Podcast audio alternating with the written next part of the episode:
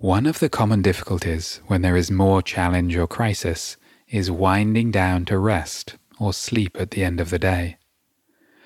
And working with restlessness is familiar to many people in the best of times, let alone when things get more challenging. It could be that someone in your family or a friend is not well and you are unable to visit them. As you start to rest, your mind plays out scenarios about what could happen. Or maybe you are resting in a place where you could be interrupted or that you do not feel physically safe.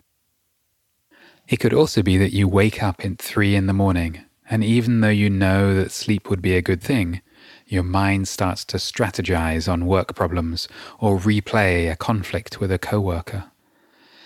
Sleep plays a vital role in the function and recovery of all physiological systems, including the immune system. And it also supports our overall health, and a lack of sleep can contribute to anxiety and depression.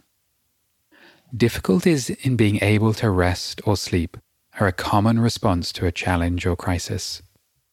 How can you help to support yourself by getting better rest?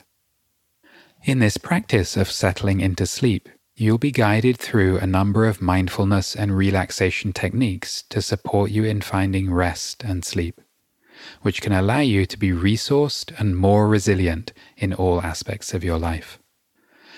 This is a longer practice of 30 minutes.